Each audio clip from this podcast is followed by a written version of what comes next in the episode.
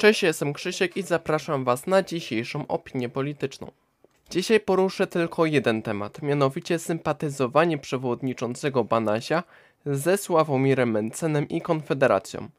Niedawno odbyła się ich wspólna konferencja, na której padło wiele ostrych słów. Jeśli chodzi o samo sympatyzowanie jako o poglądy w sferze prywatnej, jak najbardziej. Każdy ma prawo wyrażać własne zdanie.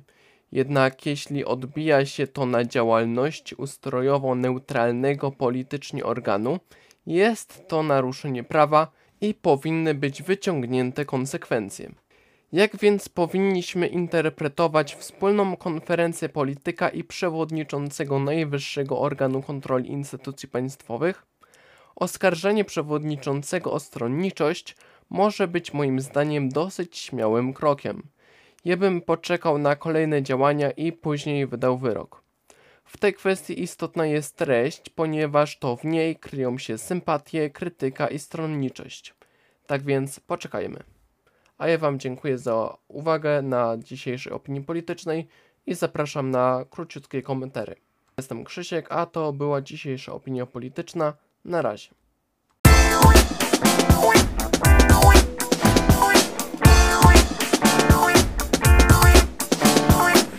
Była to audycja PIPM Podcast. Prowadził scenariusz realizacja Krzysiek.